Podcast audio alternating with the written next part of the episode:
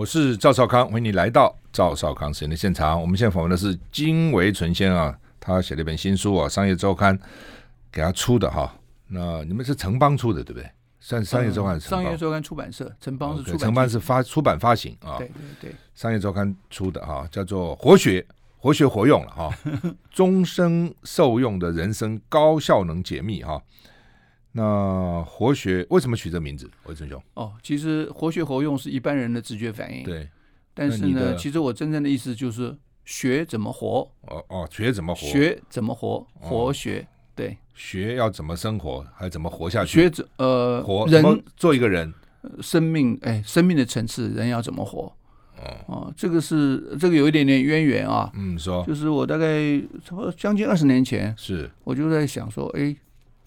那个时候事业稍微顺利一点嘛，哈、嗯，就开始东想西想嘛，哈、嗯，然后就会想说，哎，人生而为人，我来这边这一世到底是来干嘛的？嗯、难道是来创创办一个杂志出版集团吗？嗯，好像不是哎、欸，嗯，这好像是人生的一个意外的旅程嘛，是。那人生真正到底要来做什么事儿？嗯，那最后，呃，经过很多年的摸索，最后就浮出几个字：是学怎么活。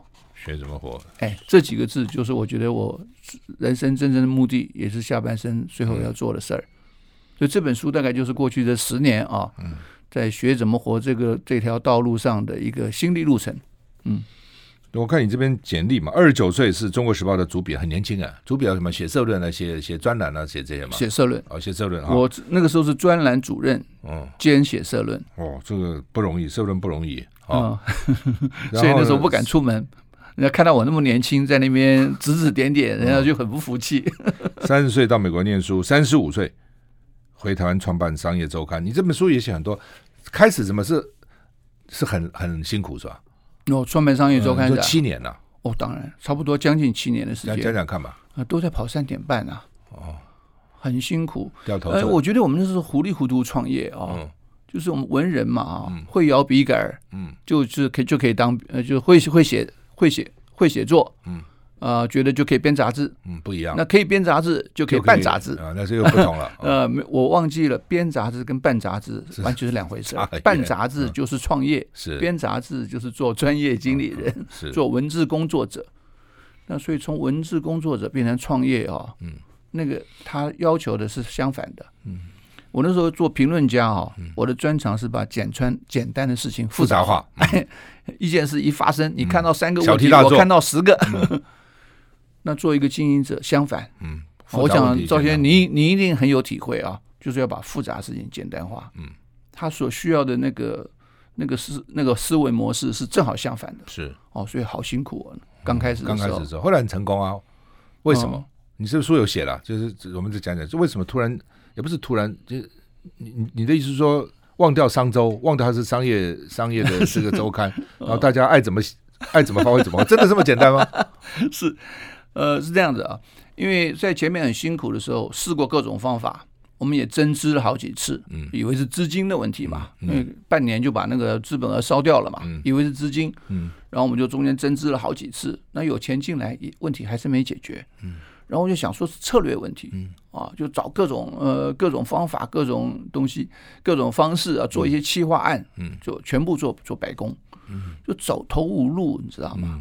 哦，那个时候我觉得，因为我们是文人哈，我们其实不是一个合格的经营者，嗯，所以我真的不知道怎么把一个公司结束啊，嗯，这对我来说已经考虑到结束了，呃无法想象，不敢想这个事儿嘛，嗯，因为好像公司一结束，我就变经济罪犯了，对。就是因为不知道该怎么结束，所以就一直撑在那里，走投无路。嗯，嗯，那最后呢，就走投无路，没办法，就是做什么都没用嘛，嗯、全部做虚功嘛。嗯，我就干脆把自己抽离出来。嗯，所以那个时候就去去道场打禅，哦、打了好几次。嗯，晚上自己在家里念《金刚经》。嗯，有用吗？呃，我觉得至少让自己平静。我觉得让自己心情平静下来以后，才有那个空间让那个念头转变。嗯。因为我在忙忙忙忙的，在像没头苍蝇一样，那个念转不过来，嗯，哦，那一定要让自己经过抽稍微抽离，嗯，哦，然后让自己经过整理，然后让自己平静，嗯，平静下来以后，那个念头才转，嗯，那那个念头就一念之间哈，整个公司就不不一样了，嗯，那个一念之间啊，是从自己的内在有转化，嗯，最最简单的说，嗯，就是从此从那个时候念转了以后，我不再怪别人了，嗯，不然的话事情做不顺利会怪来怪去嘛，嗯，怪这个怪那个。我那个念转过来以后，就从觉得一切都是因为我而起，嗯，那只有从我自己改变我自己，才有可能改变整个公司。本来想去改变别人嘛，嗯嗯，改变别人，然后这公司都改了，就是每个人这个做的不对，那个做的不对，都不理想嘛。那后来我那个念就知道了，就是说不是去改变别人，改变我自己。那我自己改变以后，周围的人慢慢慢慢就跟着都改变。嗯。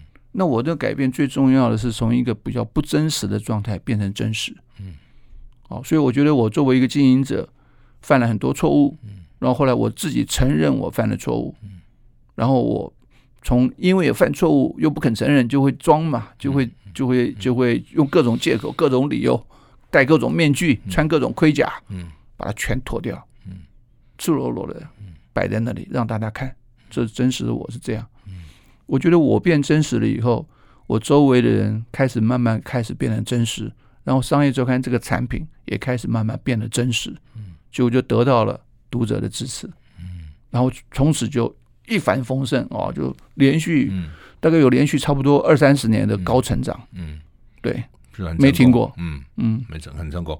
那呃，但这听起来有点抽象了哈，所以真实你是怎样呢？什么叫真实呢？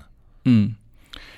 我们这样讲好了，就是呃，嗯，回过头来看自己的起心动念，我其实我第一个看到的是，我创办商业周刊的起心动念就是假的。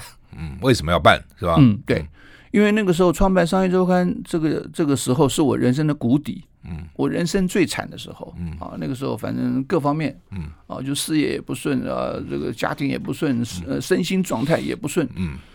我觉得我是在那个非常不顺的人生谷底之中产生幻想，嗯。啊，然后呢，办一个杂志，然后又人多不怕鬼，然后好像几个人凑在一起说要办一个杂志，嗯，我是为了脱离原有的人生困境而找一个逃避的出路，嗯，是这样的起心动念办的商业周刊，嗯，我说从创业的起心动念就是不真实，嗯，那这个不真实，最后把它变成怎么真实呢？就是反正已经搞成这样了。也不知道能能活到什么时候，随时都要可能会倒。嗯，那我就趁着还活着的时候，每天啊做一两件我觉得对得起读者的事。嗯，我就把这个念头转成这样，不要去管那个欠的钱什么时候还，或者什么时候转败为胜、转亏为盈，或者是在想其他事儿都不用想了。嗯，反正觉得自己反正也一无是处了。嗯，哦，那就就用一种忏悔的心哈，每天看看能不能做一两件。虽然很小，也无无补于大局，但是至少是对读者有帮助的事。嗯、我就是用用这样的心念去做事情，嗯、然后我也把这样的念头，呃呃，给周围的一些那个编辑部的同事讲。我们不管我们我们能力很差，我们条件很差，嗯、但是我们至少我们心是真的，嗯、我们不要再欺骗自己。嗯、你知道那欺骗自己的时候，我那时候我这里文章里有写，在书里有写。嗯、我我后来。自己变真实以后，我发现，因为我的假，整个公司都是假人。嗯，假人啊，整个公司的人都忙得团团转。嗯，假人很喜欢装忙，你知道吗？嗯，啊，然后，然后整个公司的人都很有学问。嗯，假人讲话人家听不懂，因为很高深，很有学问。嗯，我觉得大家都在装忙，全部在做虚功。嗯，然后每个人讲话都这么有学问，坐的旁边的人都听不懂你在讲什么。读者怎么会对我们杂志有感觉？嗯，全是假的。嗯。我说至少啊，我们承认我们自己就这么点料，我们就这么多条件，但我们用我们的真心去做一两件真正对读者觉得有用的事，用这样的心情工作就好了。嗯，啊，就起起后来就慢慢慢慢起了很大很大的变化。嗯，真的，其实就是这样哈，是真。因为我记得那时候我刚开始办飞碟电台嘛，嗯，那时候你们已经开始还不错了。哦，那个时候我们已经开始不错了。对对，我我还记得，我当时还带了彭国华，就那个我的合伙人，还到商周去拜访你们，是啊，来请教，就不敢当。你们这个杂志怎么能办成功？我们这个一个新的电台，真的我们学了不少，真的是这样。我那时候去看你们，也去看台北之音，那时候台北之音做的也不错嘛，哈。嗯。那徐璐那时候台长，你们都很好，都很坦诚，没有藏私哦。我觉得我们受用很多哈。嗯。好，我们回到这个书啊，活学啊，活学啊。我当时讲活学活用是大家这个耳熟能详。但是刚刚金维纯，你现在是名誉发行人嘛？哈，发是吧？发创办人，名誉创办人，给我个 title 叫名誉发行人。呃，那他活学的意思是说学怎么活哦，的确，大部分人浑浑噩噩过了一辈子，到底。他他怎么活的搞不太清楚，就就过了，这、嗯、我就这样过了一生了哈。嗯、所以它里面有很多的道理哈，我们一个个来讲。我们休息一下再回来。I like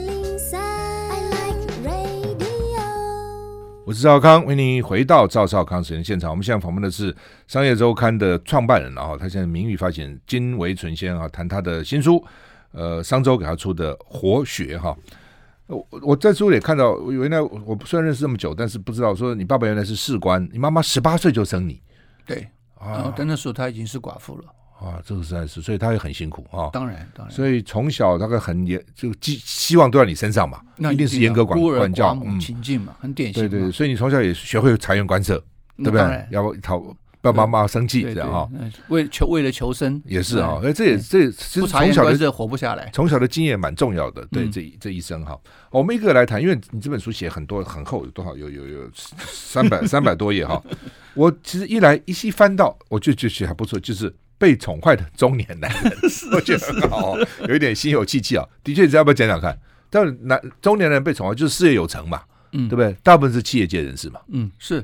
我想那个是一种感觉哦，因为我们从小家庭环境也就算是很一般嘛，哈，就这样长大。是，然后反正求学啊什么的做事哈，就觉得都靠自己的本事嘛，哈。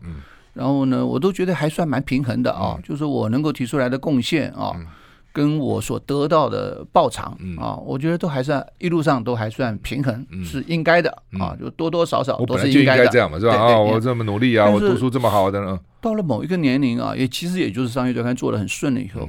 哎，突然发现，哎，好像我处处占便宜，你知道吗？嗯，好像我我付出的越来越少，然后得到的越来越多。嗯，然后呢，呃，然后我其实没有做什么事，然后别人对我的肯定越来越多啊，让我的社会地位一直在增长。嗯，哎，那时候我就觉得有一种刚开始有点飘飘然啊，就人生终于开始享受成果了。那久而久之就觉得，哎。好像很奇怪，嗯，好像我在处处占便宜，嗯，后来我才知道说我已经进入了所谓的既得利益阶层，嗯，啊，嗯，就是我站在社会游戏规则中最有利的那个位置了。所以我做一点点就得到很多，那个一趴 的，等于什么对对对，呃，好像好事都扑面而来，然后我就觉得很惭愧。讲的事都是对的，别人都要拍你马屁，对吧？要看你脸色，怎么做？这是对对对，赚钱赚怎么赚那么多？好像比我，我永远是对的。呃，错也我说错了，人家也还是要把我搞成对这样子。然后呢，呃，我就觉得心里面怪怪的。嗯。然后这样的日子过了一段时间啊，就心里面就觉得有点心虚的感觉。然后那时候我就开始。回头去看，后来我才看到说，我人生进入顺境以后，我的生命是完全停滞的。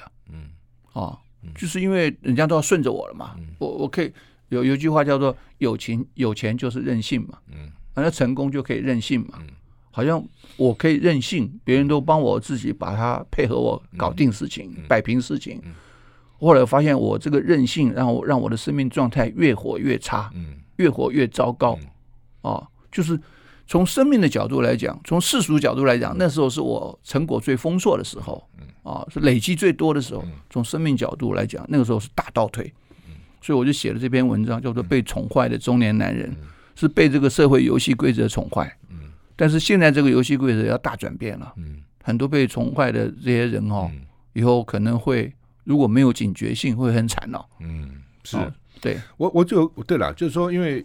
这个金维纯先生写的这篇东西，他讲的这边有也讲了哈。他说，呃，大部分都是企业界人士比较多哈，比较多是啊，有权的、有权利的、有名的、有名、有权、有名、有钱，大概哈。嗯，那我其我其实也真的觉得，呃，我我们接触大老板有很多嘛。嗯，当然对我们是很客气了啊，他那对我什么我也不知道你干嘛嘛。对，那你看他回头对他的那个属下很凶的，很严厉的，是。哦，甚至有时候对他的子女也是很严厉的哈，那脸色一板很难看的哈。啊，大家下面都拍他马屁啊，看老板来了啊，比如我真的觉得比对那个部长、院长都还拍马屁，真的，你公交机关你还不敢嘛？因为还有议员啊，有立委啊，有媒体啊，监督企业界老板那这是很神气的，啊回到他那个公司，他就是个王啊，这个皇帝，他说什么就是什么哈。是，那真的是土皇帝，真真的是这样子哈。就是说，但是但但他可能因为做对某件事情，嗯，冒哪个险哦，或者也许在创业的时候是很辛苦的，的确的，他有他成功的道理嘛哈。对，但是一旦成功以后。那就名利双收，什么都来了嘛。对，所以他就觉得说，哇，这个我都是对的。哦，我这个这个，而且通常要创业成功的人都是个性都是很强的，因为他会遇到很多的挫折，他一定要克服那个挫折嘛。他个性本来就强，那成功以后更觉得是对的嘛。嗯，当然。所以的确啊，就是社会就宠坏他了，他的部署也宠坏他，他公司也宠坏他了。对。但是问题是能宠坏你多久？嗯，就像你刚刚讲的，对不对？这个时代现在是改变很快的。嗯。哦，那你这样一直搞下去，你也听不下别人的话。真的也也不必跟他讲，很多时候我也不必劝他。该你明明知道他该改，也不必讲，因为他听不下的了。听不下。就是我这一辈子都对，这么成功，这么对，我怎么会错呢？怎么会需要？No wrong 啊，我是不会错的嘛，哈，等等哈。但是的确，哦，像你讲的，现在时代不同哈，所以将来会怎么样，真的很难说啊，真的很难。就算他继续成功，他的人生还是错过。嗯。所以成功不表示人生圆满。嗯。如果我看到很多事业很成功的人，他的人生一塌糊涂，而且他自己非常的不快乐，他周围的人也都非常不快乐，压力大到不得了，甚至于身心健康都出问题。对，尤其你们搞商周，一定看到很多这样的人嘛。当然啊，快乐有多少啊？快乐的人，快乐的这些老板啊，快乐的 CEO 啊，等等有多少？嗯，你要问我啊，我觉得那个快乐跟成败其实关系不没有很大。嗯，哦，我觉得在社会各种不同阶层的人中。呃，都有一些是很快乐的人，也有一些很不快乐的人。就是说，在有钱、有权、有势、有地位的人的这个这个阶层中，快乐的人没有比其他阶层少，没有比其他阶层多。我只能这么说，比例都差不多就是。哎，就是说，那个快乐是生命的状态，嗯，而成功不保是不保不表示你的生命状态会变好，嗯，而且有的时候正好相反，嗯。所以你有一篇文章叫做“发愤忘食，乐以忘忧”，哦。不知道是这样子哈，那呃，的确哈，乐以忘忧，这不容易做到啊。嗯、那到底怎么做？我们休息一下再回来。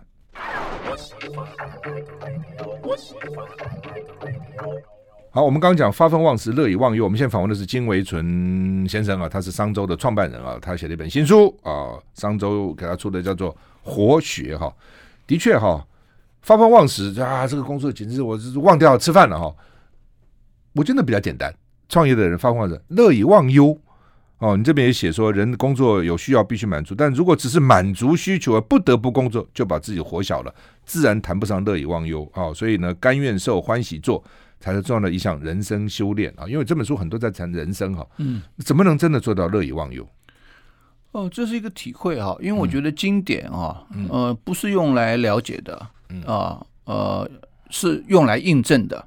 哦，所以我们要用我们的人生去印证印证经典。嗯，所以我走上这个学怎么活这条路以后啊，对很多经典的那个体会感受都不一样。嗯，后来有一天突然看到孔老夫子这句话，嗯，哇，我才我才很清楚，因为以前读过这话一点感觉都没有。嗯，那后来自己有一些内在的体验、人生的经历以后，读这句话感受不一样，我就觉得孔老夫子在教我们人怎么活。嗯，他在教老年人怎么活。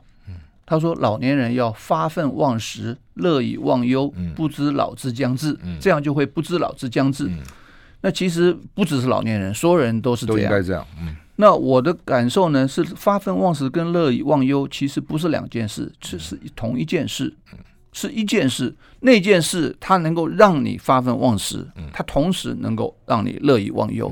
啊，那所以说，他跟工作辛不辛苦一点关系都没有。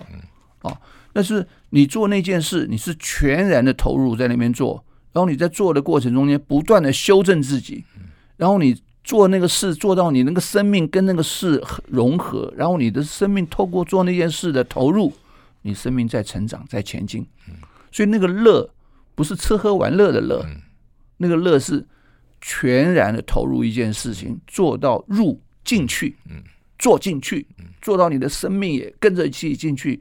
那个事有进展，生命跟那个同时在前进。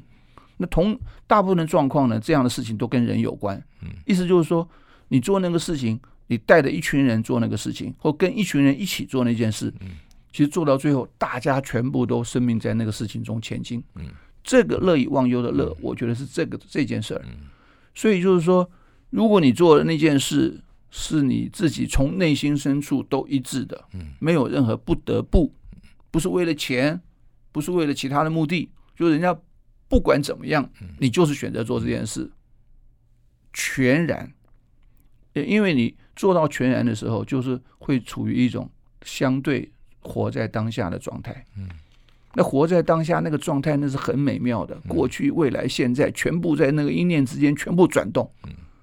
啊，所以你可以尝到那种生命的滋味，那种生生命成长的滋味。透过做事，这就是王阳明讲的“事上练心”。嗯，透过事来练心。王阳明心学怎么练？透过事来练嘛，就是事上练心，做事做到入，做到进去，全然活在当下。事上练心。嗯，对。另外，你有你有一篇文章叫做“随时随性随遇随缘随喜”哈，我觉得讲漫画，特别你讲那个那个漫画家那个 Coco 那一段，这个故事不错，跟我们讲讲看吧。嗯。嗯，是。呃，因为那个 Coco 是我的好朋友嘛，哈，那后来呃，因为我也非常欣赏他的漫画，是。后来我们商周创办的时候，我就请他来画漫画嘛。那因为要请他画漫画，然后我们就想说，哎呀，我这是商业周刊呐，我这又不是呃什么综合周刊啊，我是商业周刊，好像 Coco 应该画跟商业有关的主题，呃，这样这样才是呃吻合读者的需要嘛。然后我们就想了各种方法啊，让我们又每个又用编辑每周去找一个相商业相关的主题，然后呢把那个主题选出来，然后把那个资料附上传给他，然后请他根据这个东西来发想来创创造。我画了几，就是做了几题以后，我觉得怎么 Coco 怎么功力大大退大退，怎么不像以前，不像以前这个画的那么有那么入神，那么有味道。哎，Coco 也，他也，他也觉得说，他也觉得自己做的很不满意，觉得被限制，很不满意。后来就没办法，就说，哎呦，那这样彼此不和就停掉。嗯，一停停了好几年。嗯，后来，后来我就，后来我自己内在有一些转变，我对事情看法有点不同。我后来在想说，那个时候我们做错了，嗯，我们太多条条框框，我们太用头脑，没有用心在做事情，所以我又回过头来找 Coco，嗯，我说这次啊，没有任何限制，你忘掉商业周刊，嗯，你想画什么画什么，嗯，啊，呃，就又重新开始，这一开始又又不一样了，将近搞了二十几年没停，嗯。然后那个他的专栏到现在还在，是二十几年，他也很高兴，那我们也觉得很好，嗯那读者那当然也也是很爱看这样的那个漫画嘛。所以你看，有的时候我们想太多，嗯。我们想太多，头脑很多理所当然、想当然而的东西，它跟心是不结合的。头脑跟心没有一致的时候，人就会很累，找麻烦，找自己麻烦，找别人麻烦。所以你跟同事说，如如果一件事你自己不感兴趣，这世界上就不会有人感兴趣了。你自己不感动，这世界就没有人感动了。是，就讲的很好哦。就是真的，你自己都不感动，你别人怎么会感动呢？我 我常常训练 sales，因为我从我做 sales 出身嘛。嗯，我跟推推销员说，我说你自己都不相信，你别人怎么会相信呢？嗯，对，你 你自己要先相信你的产品是好的嘛。嗯，你要相信你这个产品对人是有帮助的，如果有帮，你不是只是卖啊，光卖不知道赚钱，你要对人有帮助嘛。嗯。那你自己都不相信，怎么会相信？我就跟他们讲，你回去先说服你太太，嗯，说服女朋友，嗯，她相信你了，而且你的话，因为我们的工程师嘛，讲的话嘛，人家听不懂嘛，嗯，你把它变成一般人听得懂的话，他能听懂，他听得懂，而且他相信，嗯，你再出去做做做做 sales 哦，等等，很有效果。你都不相信，你太太都不相信，你女朋友都不相信，别人怎么会相信呢？就是这样，其实一样的道理嘛。你都不敢动，别人怎么敢动？政治一样啊，大部分都是因为自己不相信。当你发表一个政治演说，或者你要谈一个政策。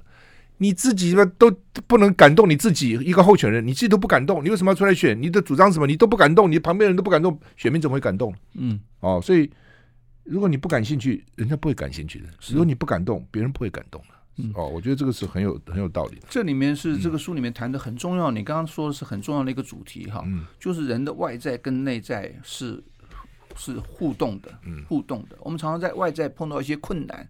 就要在外界去找方法，找解，找一些呃工具，找一些方法，找一些理论去解决外面的事情。我们都没有看到，其实外面所呈现出来的你困难，有些问题你解决不了，有些目目标你达不成，全部是内在的问题，嗯全部是内在卡住了。啊，所以我觉得在这里面很深的一个学习，就是不再去急于去在外在外在的世界中去找解方。嗯。碰到困难、碰到问题要解决、碰到目标要达成、碰到人生任何东西，包括关系里卡住了，全部回到内在去找找答案。嗯，哦，我觉得内在找到答案以后，外在的问题最后都迎刃而解。嗯，大部分我的经验都是这样。是，好，这个叫随时随性随遇随缘随喜。我们需要找回来。I like 我是赵少康，欢迎你回到赵少康时间的现场。我们现在访问的是金维纯先生，他是商周的创办人哈，现在的名誉创办人。那他写的新书叫《活血》啊，把他这么多年来，他从年轻到现在，他创业啦，他做人啦，领导啦，各方面的这个经验啊，或者他的想法啊，那写的这本书叫做《活学》啊，就学怎么活了哈。呃，有一篇叫做“不是英雄就别领导”，不要这样看，嗯。哦，你说你常陷入无书可读的窘境，嗯，为什么？嗯、挑书你挑书很严是吧？好书才看，嗯，嗯。对，那个呃，因为因为我现在看书的那种感受是用相应的方式来看的嘛，嗯，哦，那就是说如果没有办法相应的书，就根本就也就不用看，也看不下去了，了是，嗯、也看不下去了。嗯、那所以说那个慢慢慢慢的就是人生的经历还能够相应的那个。不多了，就慢慢慢慢变。你这本你这篇里面特别讲耶稣会了哈，嗯，你是说这个耶稣会他们栽培了很多的人才，嗯，到现在运作了四百七十年，是现在世上最大的天主教修会组织哈，嗯，那你说他的这个英雄式领导，什么叫英雄？有四种特质：自觉。才智、爱心，还有豪气，英雄豪气，哎，是不是？是。说？对。那用用我们东方的传统来讲啊，就是那个所谓的英雄是有有愿力的人，嗯，是发愿的人，嗯，哦，那他是他是要有决心修行，嗯，然后又发了愿力的人，这样的人才能领导，嗯，哦，他所以跟我们中国人讲的内圣外王是一样的啊，他们在那个。呃，耶稣会里面，他们他们那个派出去的人是很厉害的哈，嗯，一个人可以穿越半个地球，然后就自己创创一片事业出来，这不简单，全部都是英雄人物啊，嗯，那他那个都是透过一个修行，其实我觉得这是蛮值得企业界去去学习哈，是。在现代的企业界的领导中，嗯，他是有一种修行的风范的人，嗯，我觉得最最显著的是那个日本的稻盛和夫，嗯。他基本上就是用好好多次，用一个修行人的心态在做事业，然后创造了不可思议的奇迹。嗯，对，所以我觉得这是未来的趋势。嗯，啊，就是未来啊，其实因为你要领导越来越难了。嗯，啊，你你用奖惩啊，用策略啊，用什么其他方式要去管理也好，领导也好，其实越来越难了。那怎么办呢？其实最后最后最永远不破的东西是那种精神感召。嗯，啊，就是就是我这本书里面讲说。哦，活活学就是学怎么活，嗯这是人生最后变成唯一的一件事。所有事情的最终的解方，在这在这这个怎么活这件事情上。因为讲到人生简单到极致，人跟人之间只有两个念头。第一个念头就是我想不想跟你在一起。第二个念头是我想不想跟你一样。哦，如果你的孩子想跟你在一起，想跟你一样，你不用教。如果你公司的员工和部属都想跟你在一起，也都想跟你一样，你不用管。如果他们没有，他是因为某种目的或者不得不，他们才跟你在一起。好，那你就要用一大堆方法。嗯，而那些方法越来越没有用。嗯，因为这个时代在改变了，每个人的自主意识越来越强。包括在家里，那个孩子不听你的；在公司里面，那个年轻人他有他自己的想法。那个人的想法越来越不一致，然后用各种规规章方法去管理人或去教育人，越来越不成，越来越难。所以最后，最后剩下的唯一的解方，就是你要修自己，让你活的生命状态是别人都想跟你在一起，想跟你一样的人。嗯哦，我觉得这就是那个耶耶稣会他的那个领导的秘方。嗯，他们这些人都是发了大愿去修行的人，就修出来那个最早是有罗优啦。他们有十个好朋友，嗯，一起结合起来做做发愿做事是传教，嗯，所以他为什么他一个人可以只身跑半个地球，在语言不通、习俗文化全部不一样的地方，他能够在那边建立一大片基业？为什么？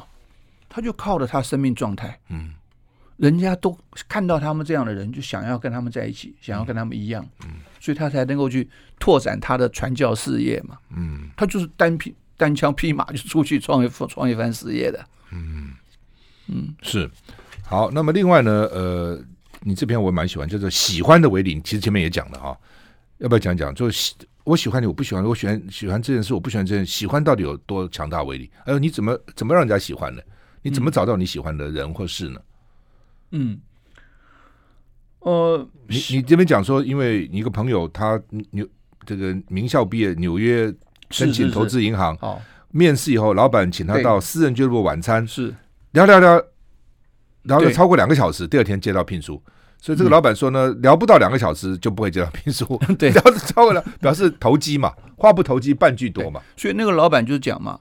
他说：“呃，我请你来，嗯，是你要在我这里工作，你工作你要出去面对客户，嗯，我今天是我是你的老板，嗯，我要雇佣你，在这么重要的这种状状况之下，我请你吃个饭，嗯，那吃吃不到一个小时，我就想回家了，就不想太无聊，太没趣了啊。那你这样的人出去跟客户见面，那客户不会喜欢你嘛？嗯。”那不会，他客户不喜欢你，你在用这公司的资源，用刚公司的招牌在加持你，给你护持，哎，你没有给公司加分呢，是因为人家不喜欢你嘛。嗯，对，所以说他说，呃，在工作的过，即使在工作的场域中，我们都讲一大堆呃什么专业技能啊、知识啦，什么游戏规则。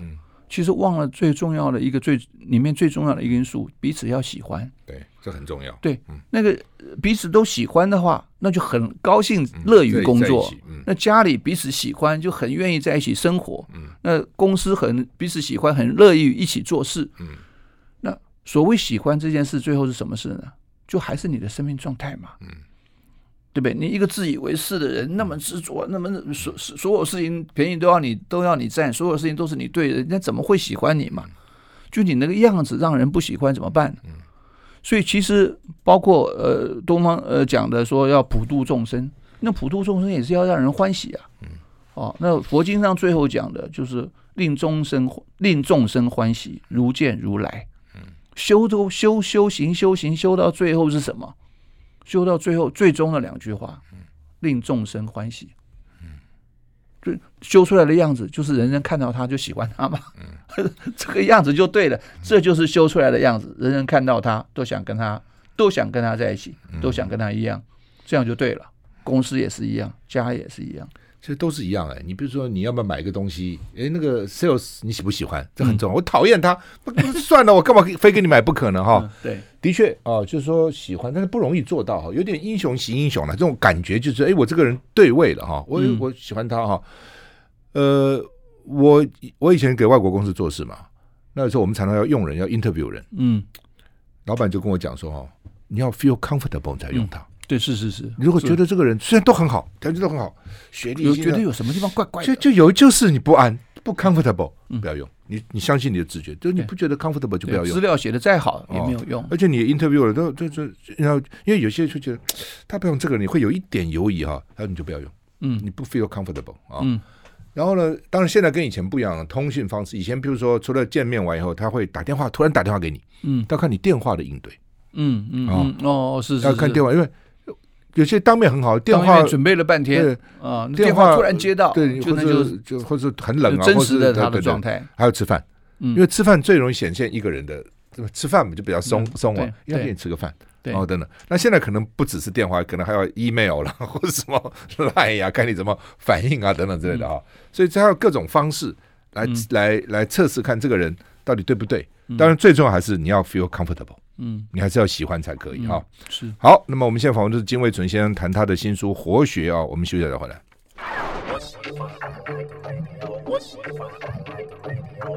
我是赵少康，欢迎你回到赵少康实验现场。我们现在访问的是金卫纯先生啊，谈他的新书啊，《活学：终身受用的人生高效能解密》，商周出的哈。那有一有一篇也是刚，其实我们刚谈过了，去复杂修简单，嗯，要化化繁为简啊。的确，我看很多人都喜欢把简单问题复杂化。嗯，其实我们政治上什么其实都是一样的，就是明明一个简单事情，怎么怎么一个政策为什么搞成这样呢？嗯，讲是把问题简单化容易，其实不容易。要不要跟我们讲讲？对，那个呃，老子有句话嘛，叫“为学日益，为道日损”嘛。嗯，哦，损之又损啊啊，乃至于无为，无为无无无不为，对不对？哦，他是讲人生有两个，为学日益，就出去学学各种方法、技巧、理论、观念，对不对？解决很多问题。但是为学日益的这种这种这种学习方式，会让你人生越来越复杂。嗯，因为你要去学非常多东西，去解决各种不同的问题，达成不同的目标。然后呢，因为你的工具性很强，最后你说不定还产生副作用。那为道日损，就是让人越活越简单，损了。就是你碰到一个问题，你不是去外面找方法，你碰到一件事解决不了，碰到一个目标没办法达成，回过碰到一个关系很挫折，回过头来看我怎么了？嗯，我怎么了？然后你回到内在去转动你自己，啊，呃，然后呢，你就超越了这个问题，超越了这个目标，是让自己生命产生位移，这是最简单的一种活法。嗯。活到最用这种用这种为道日损的方式来去活，来去面对所有的事情，然后你的人生就越活越简单，越活越简单，活到最后就没有事了。嗯，没有事到最后，他人生最后简单到呃，像《金刚经》上讲的无相布施。嗯，你布施就是你为别人做什么事嘛，哈，为别人利益众生嘛，已经无相，相都不着，就是你生命的状态。就是利益众生，人家看到你就想跟你在一起，就想跟你一样，在家里也是这样，在外面也是这样，人生就没别的事了，就越活越简单啊。所以人生，我说我我这个整个那个活学这本书讲的最后的事情，就告就是在说一件事，就人生没有别的事，只有一件事，就是活出真正的自己。人生只有这件事，金钱就就越活越简单了嘛。金钱是功课，这是另外一篇哈。你用贾伯斯，苹果的创办人说：“我创业从来就不是为了钱。我认为有钱是很棒的，因为它要让它让你有能力做很多事。但我不把常把钱放在心上，就是我们也不要自命清高，说钱啊毒物啊，多肮脏啊，有几个臭钱什么了不起，其实也不必啊。那但是呃，有钱要做什么啊？那为什么去赚钱？”那贾博士说：“我从来不把钱放在心上，但他赚很多钱呢、啊。但他又不是为了钱。嗯，你怎么看？就是说，一般的企业界啦、老板啦、创业家，他们怎他到底怎么看钱？”对，其实我在那个商业周刊，呃，我们在办办商业周刊，我们当然认识的企业界的人很多吧？是啊，企业界当然就是以获利嘛，营业额获利为为那个指标的嘛。嗯，哦，那最后我其实是发现，很多做的最好的老板，都不把钱当一回事。嗯。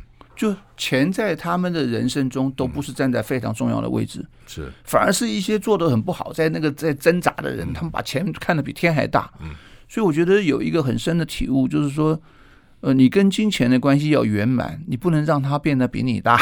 嗯，哦，那金钱如果钱比你大，嗯，你比钱小，嗯，你跟他的关系很难圆满。嗯，而且你会为了要为了要追求金钱，你付出不必要过多的代价。嗯，而且最后。那个钱不会跟着你走。我看到说，其实他真正啊跟钱没有关系的人，我不是说他一定很有钱，也有些没没有那么有钱的人，他不为金钱烦恼。哦，他钱没有那么多，但他不为金钱烦恼，是因为他活得比钱大。哦，那钱是有需要的。啊，他是我们需要的一个资源，但是你不能让他变得比你大，变得他变得比你大，你就永远追他，你追他追得很辛苦，追到了你也不快乐，而且你常常追不到他。但他如果变得比你小，他会跟着你。你把你的心思全力放在你想要做的那件事上，那钱自然跟着来。是我自己体会是了，就是说，呃，你比如我们当然讲创业了哈，说说说是基本上是创业了哈，搞个企业的呢，不是为了赚钱来搞企业。嗯，哦，我从从来不是说啊，我要赚多少钱，所以我来办个电台，我来干嘛？办个杂志，我来干嘛？不是的，嗯，而是说我认为。这个事情是有意义的，我做这个事有意义的，嗯、是做好了，钱自然就来了。是的，但你不是为了钱来搞这个事情，这个这个搞反了哈。所以我只是为了钱，我们想这个会赚钱，完了那一定搞不好。通常这样的人赚最后也赚不到。我不是为了赚钱，我只是想把这件事做好。嗯、你把这件事做好以后，基本上他钱就来了。嗯，也许不是大钱，但是你有读者、有广告、有听众，他他就会有钱嘛。我主持一个电视节目，我从来不想说我要拿多少主持费主持，我把这个节目主持好，主持费自然就来了嘛。嗯，就是那个顺序啊，我觉得这个可能是，如果你只是想我只我每天辛辛苦苦就是为了赚钱，就是为了赚钱赚钱，但我讲的不是一般的薪水族，薪水族让你做事，就你真的要创一件事情，你要开创一个事业，你要完成一件事情的时候，嗯，那个事情本身的意义是比较重要的。对，哦，不是为了钱去做这件事情的。好吧，最后我们来谈，因为现在讲年轻人期待少年英雄，呃，我想你对下一代还是有很多期待了，嗯，对吧？而且你中间还讲一个我觉得蛮有趣的，说朋友到你家吃饭，嗯、先夹菜给你女儿。你女儿说不行，要先嫁给爸爸。哦，你家教这么好啊？啊，这个哈很有秩序的，是吧？是。那我觉得讲到年轻人啊，我是说，因为这个世界正在面临很大的转变，所以每一代啊有每一代的不同的功课。我说人生是一所是一所大学校，是。但这里面呢，呃，每次的主修的科目是不一样的，每个不同的时代人不同的功课。嗯那所以我觉得年轻人呢，他们要找到自己自己的功课。嗯哦，他们的功课跟我们这一代不一样，一样当然，嗯、哦，因为我们这一代呢是在至少在台湾这一代，嗯、我们是处于一个高高成长的一个那个过程中，嗯、我们在职场生涯中碰到台湾的高成长，但是现在年轻人没有这个机会，嗯、所以他们的任务一定是跟我们不一样的，哦，但是我觉得他要找到他们自己的功课，哦，那是他们的功呃责任，我们没有办法去帮他们决定他们要做什么功课，嗯、但我们应该要体会到。他们的功课是跟我们不一样，我们不能强加于他们。如果我们可以的话，我们可以陪伴他们成长，让他们找到自己的人生功课。哦，但是呃，如如果呃年轻人愿意愿意跟我们交流、跟我们沟通的话，哦，那我们必须要对他们产生好奇，然后要彼此敞开来，哦，这样才会能够无话不谈。哦，我觉得。大家能够沟通、能够交流是最重要的事。是，嗯，好，我们现在介绍的是金伟准的这本书啊，《活学》哈。来，现在一分钟不到，做个结论吧。嗯，我说人生其实就可以很简单嘛。嗯，哦，就是我们只要把自己活好，让我们周围的人愿意跟我们在一起，嗯，然后也想跟我们一样，我们人生就越活越简单。但是要能够这样活好呢，我们首先要放下自己的执着，我们要先愿意跟别人在一起，愿意跟别人一样，这样的话才会越活越好。人生只有这一件事儿，没有别的事儿。你回顾，当你现在人生还很长路，你回顾你这一生走过来，你自己觉得怎样？呃，好，那我在这个书的序里有讲嘛。如果你说我现在的人生。过去的人生可以让我选择任何一个时间，我回到二十岁，回到三十岁，我会做什么选择？我的答案是我就是选择此时此地的我。哦，因为我这一生走过来啊，有很多的起伏，犯了很多的错啊，然后那也荒唐过啊，然后也有有很多的呃在谷底的经验。但是我觉得没有这一切，怎么会有今天的我呢？我觉得此时此刻的我是我人生最好的时候。嗯那所以你要我换任何过去的时间，我不要换。嗯，所以一切都是最好的安排。是，呃，这个这样的态度和这样的感受，其实很好的哈。好，谢谢金维纯金荣誉发行人今天接受我们的访问，谈他这本书《活血》，商周出的，谢谢。